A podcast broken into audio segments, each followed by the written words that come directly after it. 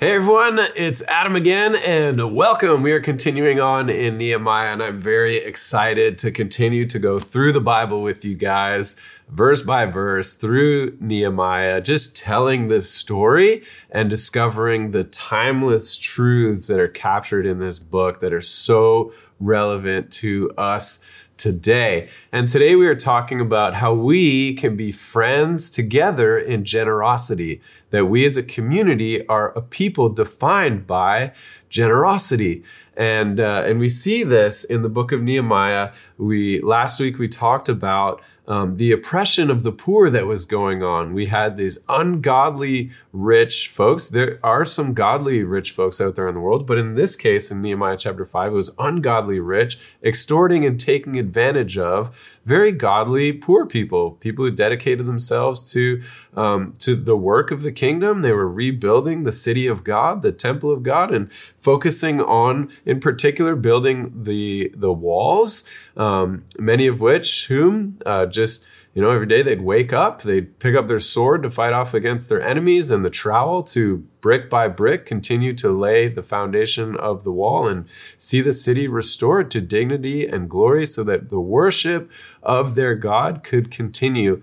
Um, again in that place and it's and those people were being oppressed and taken advantage of um, by one the overtaxing government and two the ungodly rich uh, folks who owned the land and had um, and and other assets and were just taking advantage of them and even uh, t- so much so that they brought their even their own people's uh, kids into and to be their slaves and to serve them in that way.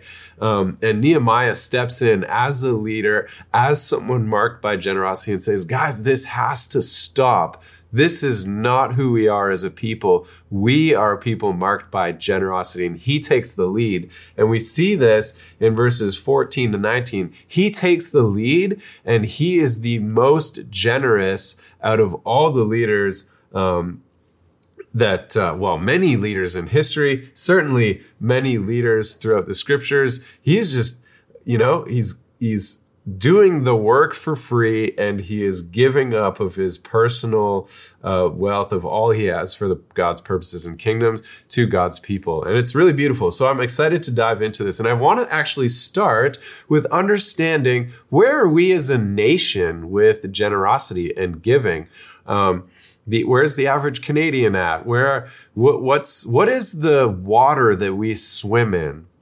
Because I think as Canadians, we often view ourselves as very benevolent, very kind, nice, and good people. Um, and so let's look at some hard facts um, about giving stats. Uh, the data that I that I found comes from 2010. If somebody has a more recent data, that'd be great. I'd love to take a look at that. But um, for many of us, like we grew up in this water. This is uh, so we this is what we breathe this is what we live in this is what we understand uh, about generosity. And i think we'll be surprised by what we discover here because um, well it shocked me to be honest. And uh, and so here we go. The average annual amount that a person in canada gives who's over 15 years old is $446 you say oh, is that uh, is that per month? No, that's per year. That's per year. Four hundred forty-six dollars. Say, wow, you know, almost five hundred bucks. That's a lot. And if you say, uh, compare that to what God's people were expected to give. Let's say at least just their tithe of 10%. If you take, say, the average income in Canada or whatever, you know, so let's say it's I, I actually should have looked that up, but um, let's say it's around thirty thousand or forty thousand dollars. We're actually talking about that the average giving, uh, according to the Old Testament, would let's say it's ten percent of that should have been three thousand to four thousand dollars that year, and instead Canadians are giving ten percent of that even. So we're talking about less than 1%. So we're talking $446 on average per person in Canada. The median, if you had to divide all the numbers in half and, and pick the number in the middle and say, all right, half the numbers are above that, half the numbers are below that, uh, the median is actually $125. which means very large donations pull up the average by a, a significant amount. And most people only give $125 as the median amount. And so some very large donations pull up that average. Um, if you look by income level, uh, because you you might say, well, you know, like people are just trying their best. We're all trying to make it in this world and uh, and figure things out. And you actually, if you divide things um, by income level, those who make one hundred and twenty thousand dollars on average. Um, give an annual amount, an average annual amount of $744. You say again, per month? It's like, no, no, no, no, not per month per year, annual amount of $744. That's approximately 0.62%, so less than 1%. So we're talking about the the the 1% in society give less than 1% as charitable donations. Um, between those who make 80,000 and 100,000, the average uh, that they give is about $427, holding steady at around 0.4 to 0.5%, depending if you take the low end of the range or the high end of the range. So, wow, surprising. Like, less than 1%. So you have to 10x, and it, in the case of this, you were actually around the half a percent mark, you have to 20x that number to get to a tithe, 10%. And God's people in the Old Testament, they also had to give over and above the 10%. They had to give almost an additional 10% towards the regular feasts and festivals and celebrations that they would have, um, as well as a few percent uh, for other special cases, and leaving the corners of their fields, the gleanings of the fields, allowing the widows and orphans to come through the fields. Uh, pick whatever had been um, had been dropped or left behind, as well as um, leave the corners of their fields totally unharvested for them to harvest from. And so we're talking uh, about an upwards of twenty five percent uh, that uh, the Old Testament people of God were to give. Like we are meant to be marked by generosity, and Canadians, as we're discovering, are not that at all. Um, if you talk about religious Canadians, the numbers change a little bit. Um, and so, first off, it says people who are more religiously active, i.e., those who attend religious meetings or services at least once a week, are more inclined to donate and on average make larger donations. Okay. So that's good news. That means people who regularly participate, if you show up to church every week, if you participate in R3, R3 every week, you are more likely to uh, give and be generous and give more than the average Canadian. So that must be saying something.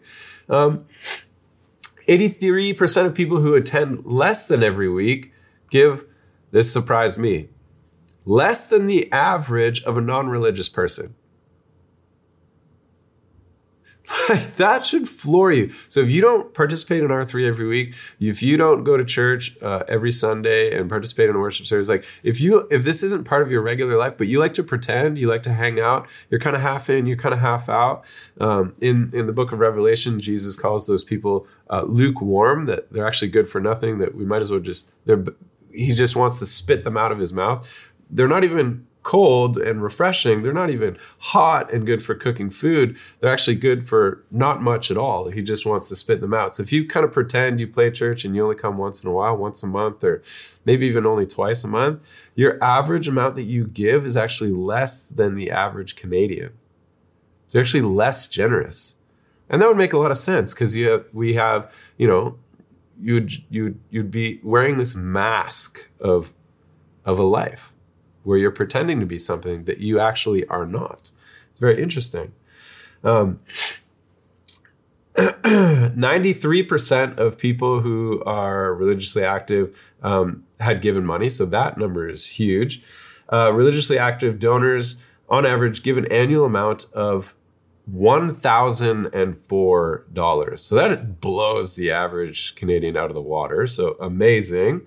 Um, still, if we're talking about even the basic tithe, that would mean that the average Christian or the average religious person uh, in Canada makes only $10,000 a year. And we know that's not the case, right? So we're still not even giving close to, uh, and we're still not being marked by the generosity that is put on God's people in the Old Testament here. If you separate it by um, by age, old people tend to give more as an amount. Um, less people, obviously, less because old people are making way more money. So those 75 plus on average give $725. Um, between 35 and 44, the average there 431. That's close to the Canadian average. And 15 to 24, the average is $143. This is all annual amounts, not monthly amounts. if you take the median, though, these numbers change drastically. So 75 plus, instead of the average, if you take the median, it drops down to $231. That means old people make ma- like some old people make massive donations and that drags the average way up. Um, but the median is actually $231 annually, which is terrifyingly small.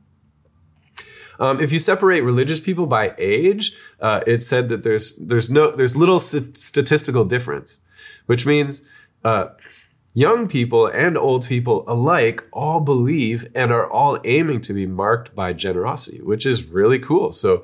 Um, so, attending church, going to church, participating in church, serving in church, um, going to worship Jesus together with your friends, uh, doesn't matter how old you are, you, you will all share a similar heart and a, a similar um, markedness of generosity, which is really cool. I think that is um, really neat. Uh, top donors in this country give 83% of total donations, typical Pareto distribution, 80 20, right?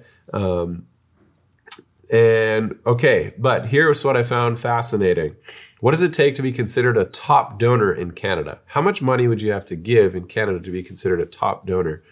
And that is only $358 to be considered a top donor in Canada and to be included in that percentage. That is wild. Remember, these are all annual amounts.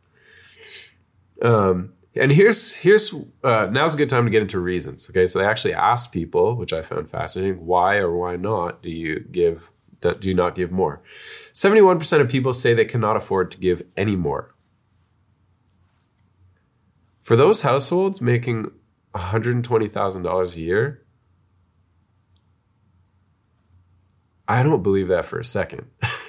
I, I've barely made more than minimum wage my entire life. And we've definitely been able to give more than 1% of our income. In fact, since I met Jesus, we have strived f- to give 10% tithe and be wildly generous beyond our tithe we found a way. We can we could afford it. When I was working part time, uh, and Emily was working part time, and we gave all of our time to the church. We found that we could give still and survive in the city by giving way more than what people making $120,000 a year give, right? Um, so, uh, 64% of people are happy with what they give to charity. So, if you ask an average Canadian, say, hey, are you happy with the amount that you donate every year? Um, I say, yeah, yeah, I'm happy with it. Most of them, most people, right? 64% say, yeah, I'm pretty happy with how much I give to charity every year. This so this is how you know this is the water we swim in. Our idea, our idea of what it means to be generous is totally warped, totally skewed, and totally ungodly. And we need a massive perspective change in how we uh, and how we think about what it means to be a generous person in our society. Because Canadians, most of them give half a percent or less, if they even give, and they're totally happy with that. 33% do not like the way in which requests were made and so therefore did not give or would not give more.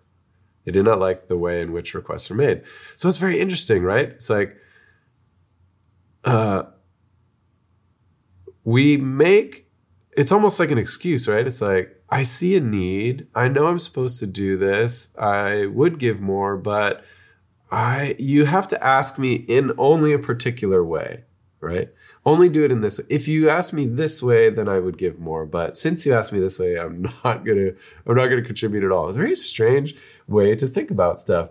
Um, 37% of people did not give more because they did not think the money would be used efficiently. This is a, truly, this is a massive problem amongst nonprofits. Um, most of the dollars go towards the administration. Um, we have aimed in the life of our church uh, to give um, significantly to outside of our church operations, right? So throughout the course of most of our life of a church, we've given up to 30%. At most churches, including very big mega churches, if they if if they have a, a budget that goes out, um, you're considered very generous as a church if you give 10% of your budget out.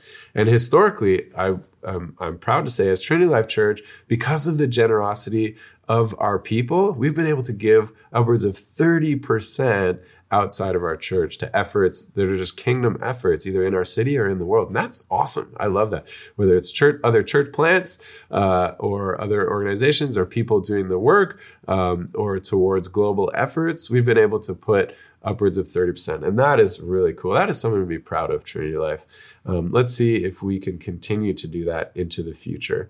And I think a lot of this it just goes to prove in Canada, the water we swim in is not a kingdom perspective around money. It's not a kingdom perspective around money at all. Um, I'm happy to report, I'm happy to report that the top givers at Trinity Life Church give way more, way more. We're talking that 10 to 20x more than the average Canadian. The average Canadian gives half a percent. You know, the top givers at Trinity Life, they give 10% and then some you know? And so thank you. If you if you give to trinity life at all and i should say thank you basically to everyone who gives more than $350 as these stats would say because then you're a top giver in this whole country. Anybody who's given more than $350 to trinity life thank you. Thank you for contributing. Thank you um, for your generosity, but especially to those who strive for God's standards in these things. Thank you for your contribution. It is the only way that we're going to come through a season where we are broken and battered, but we're able to build. We're only ever able to build because of faithful and generous people. um, so we get to this place. So let's start reading the scripture at this point. Okay. So, coming off of where we were last week, and I would encourage you to go back and watch last week if you didn't get a chance. It's uh, coming in verse 14. Moreover, from the time that I, that's Nehemiah, was appointed to be their governor in the land of Judah, from the 20th year to the 32nd year of Artaxerxes the king, that's king of Babylon, 12 years, right? So that was what he requested. Hey, I need to go on this mission. He has no idea if this tyrant king is going to allow him this request or not. I want you to pay for it. I want 12 years vacation from my job. I want you to resource the whole thing, um, both in your physical resources from the timber from your personal royal forest. I want the military and the king's servants to participate in this effort. Uh, and here it is. He was appointed governor for 12 years. Neither I nor my brothers ate the food allowance of the governor. Okay, so uh, Nehemiah um, was was a political leader. We know this. He's different from a religious leader, but he is still a godly leader, right? He's the governor. He has certain rights as the governor to eat of the food allowance that would provide for him and his family, his household. Um, and he chooses not to take that. He chooses not to take that. And we're going to get into uh, more of Nehemiah's generosity in the future. But I want to pause here for a moment. And I, I was just interested. I thought, you know, how much do our political leaders uh, give to charity? Like, how, how do they participate in charitable giving personally, right? Because it's easy to promise uh, that you're going to do a whole bunch of things with other people's money. So, hey, we're going to take a whole bunch of tax dollars and give it to those struggling people there. Hey, we're going to take a whole bunch of tax dollars. We're going to do this uh, great thing over here, right? That doesn't count as generosity. It doesn't count. it's that you personally are accountable for your own generosity out of your personal finances, and that is own that is the only way to judge if you are generous or not right? We don't get to strike altruistic bonus points because we give away other people's money. It just doesn't work like that. Um, and so I did a Google search. You know, how much does uh, Justin Trudeau give to charity? Simple Google search. I this is not a political conversation. It has nothing to do with where I may or may not lean politically. He's our current prime minister, so I Google it up. Um, how much does Justin Trudeau give to charity? All that came up for pages and pages on the Google search was scandals of how Justin Trudeau approved donations of tax dollars to charity and then his own pers- his own family members personally benefited uh, it's hard to tell exactly what the numbers were but between a quarter million and half a million dollars from that exact charity in which he signed the check for and those were for speaking engagements or otherwise that his personal family was involved in for uh, for that charity okay and that's just a different heart from Nehemiah. That's just a different heart, you know? He says, Neither I or my brothers so. I have a right as a political leader to benefit from the food allowance, of which I'm going to choose not to exercise that right. Right? Because Nehemiah understands what his people are going through and he's making decisions to benefit the people as opposed to himself. He could choose to benefit himself, but he chooses not to. And so, because it was hard to find the exact numbers for the Canadian uh, government, um, it's a lot easier to find this stuff for the uh, American government. So, the current administration in the US gives less than 2%, gives less than 2%. Okay. And so, what I would like to just put out there into the world is that people need to not tell people what to do the, with their money if they are not doing it themselves. Right? It's very easy as a government leader to, to put forward a whole bunch of ideals and idealistic values, but then not participate in the things that you're talking about. Okay? So watch what people do and not what they say. Okay? So here's Nehemiah then here's what he's doing he's not seeking the personal benefit when he has every right to, he's seeking the benefit of God's people. The former governor, let's continue to read. The former governors who were before me laid heavy burdens on the people and took from them for their daily ration 40 shekels of silver. Even their servants lorded it over the people, but I did not do so because of the fear of God. Okay? It's his faith, it's his kingdom perspective that means even though he uh, has a right to something, a legal right, he chooses not to do it. I also persevered in the work on this wall, and we acquired no land, and all my servants were gathered there for the work. Okay, as the governor, you get to make decisions uh, for where development is going to happen, right? So we're going to put a whole bunch of resources into this neighborhood. We are going to do a bunch of development and work on this organization in this place, in this town, right? And so um, what you could do and what would be tempting to do is before any of those allocations and investments are made, before any of those plans are announced, is to go in and buy up a bunch of real estate in that area and then make a, a make those uh, contributions and make those allocations so that the the value of that area rises in price and you own a bunch of assets there that you can then sell at a higher price.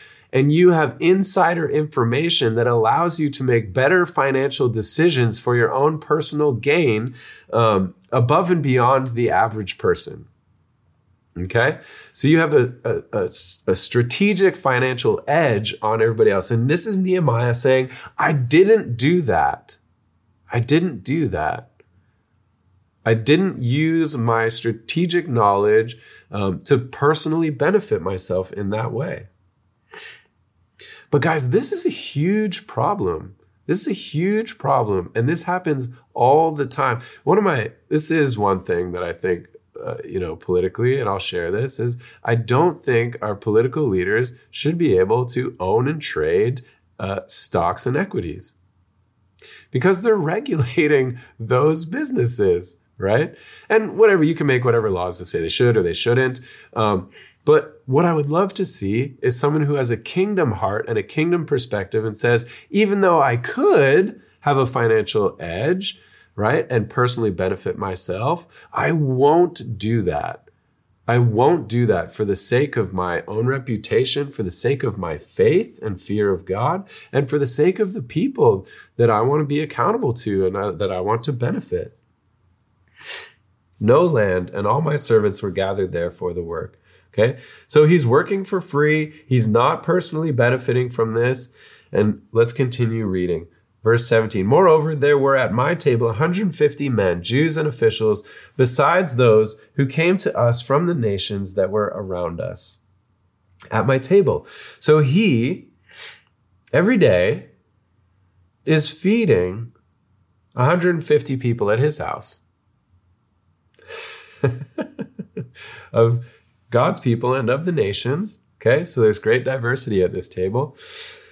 And now, oh, sorry, verse 18. Now, what was prepared at my expense for each day, okay, so each time this happened, was one ox, six choice sheep, and birds, so like chickens or quail or whatever, and every 10 days, all kinds of wine in abundance. So he would throw a party right? So he's bringing in people out of his personal finances. He's working for free, and out of his personal finances, he is feeding people both from inside uh, God's house and outside God's house, and he's doing it in abundance. And every 10 days, he throws a big party and a big celebration. If you want to know why we do a meal at R3, it's because we like to party, man. We like to have people around a table. Guys, your R3 leaders are so generous right? Because they coordinate food. We're frequently uh, pitching in for the meals at our house. And uh, for many, many, many years, we were the sole provider of a lot of those meals for a lot of people. And so are, so is the case for many of your leaders. They have people over to their homes.